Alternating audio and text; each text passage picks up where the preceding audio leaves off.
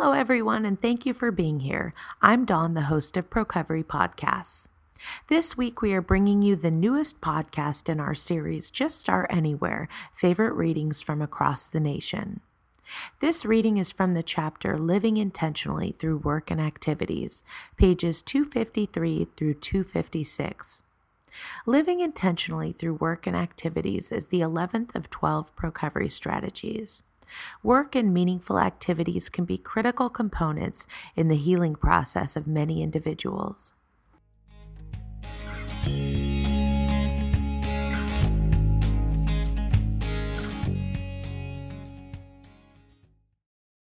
The role of work in Procovery. Although people need help to deal with their emotional problems, if they don't have some way to make a living, they will never truly be able to enter or re enter the mainstream. Joseph Rogers. The importance of work is rooted deeply in us. As Matthew Fox writes in The Reinvention of Work, we prepare ourselves for work by getting an education. We work we recover from work, and we try to raise children who can successfully enter the work world. Erich Fromm describes in The Sane Society the deeper basis of work.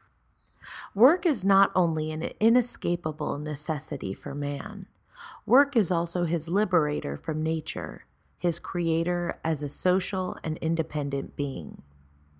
In the process of work, that is, the molding and changing of nature outside of himself, man molds and changes himself.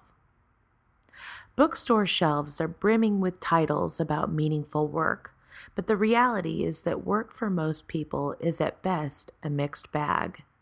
Studs Terkel writes in Working that work by its very nature is about violence to the spirit as well as to the body.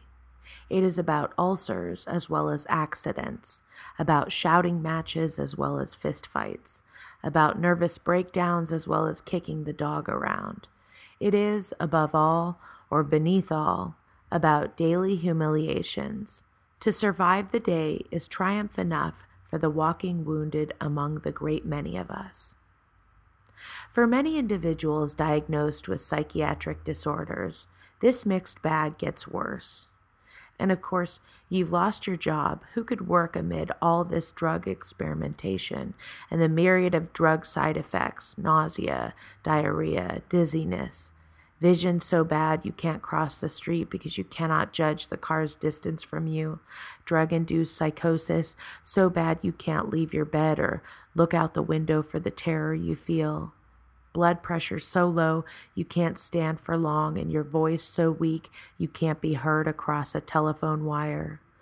So you're without a job, and they send you to a place called DVR, Division of Vocational Rehabilitation. They help you get a clerical job. Never mind that you don't want to do that kind of work. Never mind that you have a degree or two.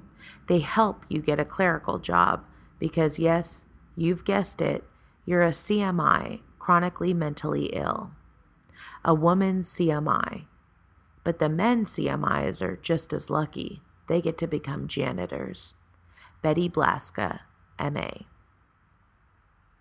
This leads to the basic question facing many individuals Are the risks of working worth the rewards? Or more briefly, why work?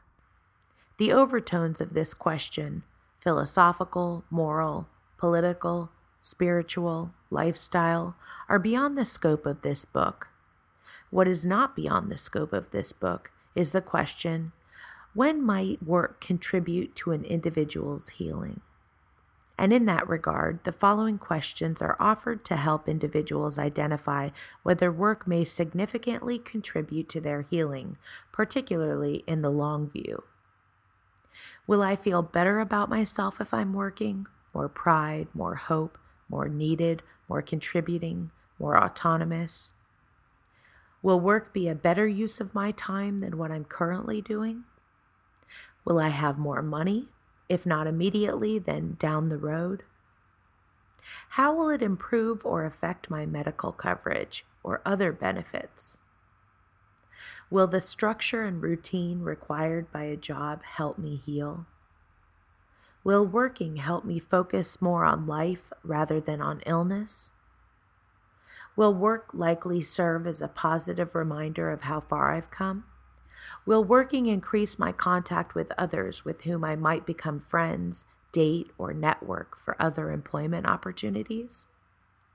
Will a job provide me with growth opportunities, professional and otherwise? Will this job help me build my work history? Just as it is often difficult to get credit before you have credit, it can be difficult getting a job you want because of a lack of related work history. Will I still be able to do what I need from a health standpoint to heal?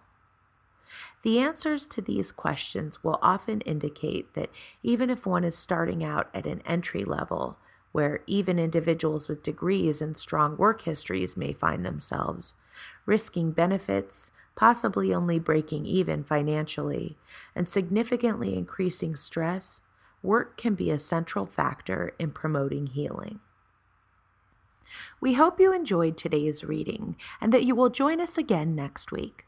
Please remember that Procovery podcasts are available for free download from iTunes and that you can visit our Procovery podcast channel on iTunes by searching for Procovery Institute at www.itunes.com and our YouTube channel at www.youtube.com slash Procovery Institute.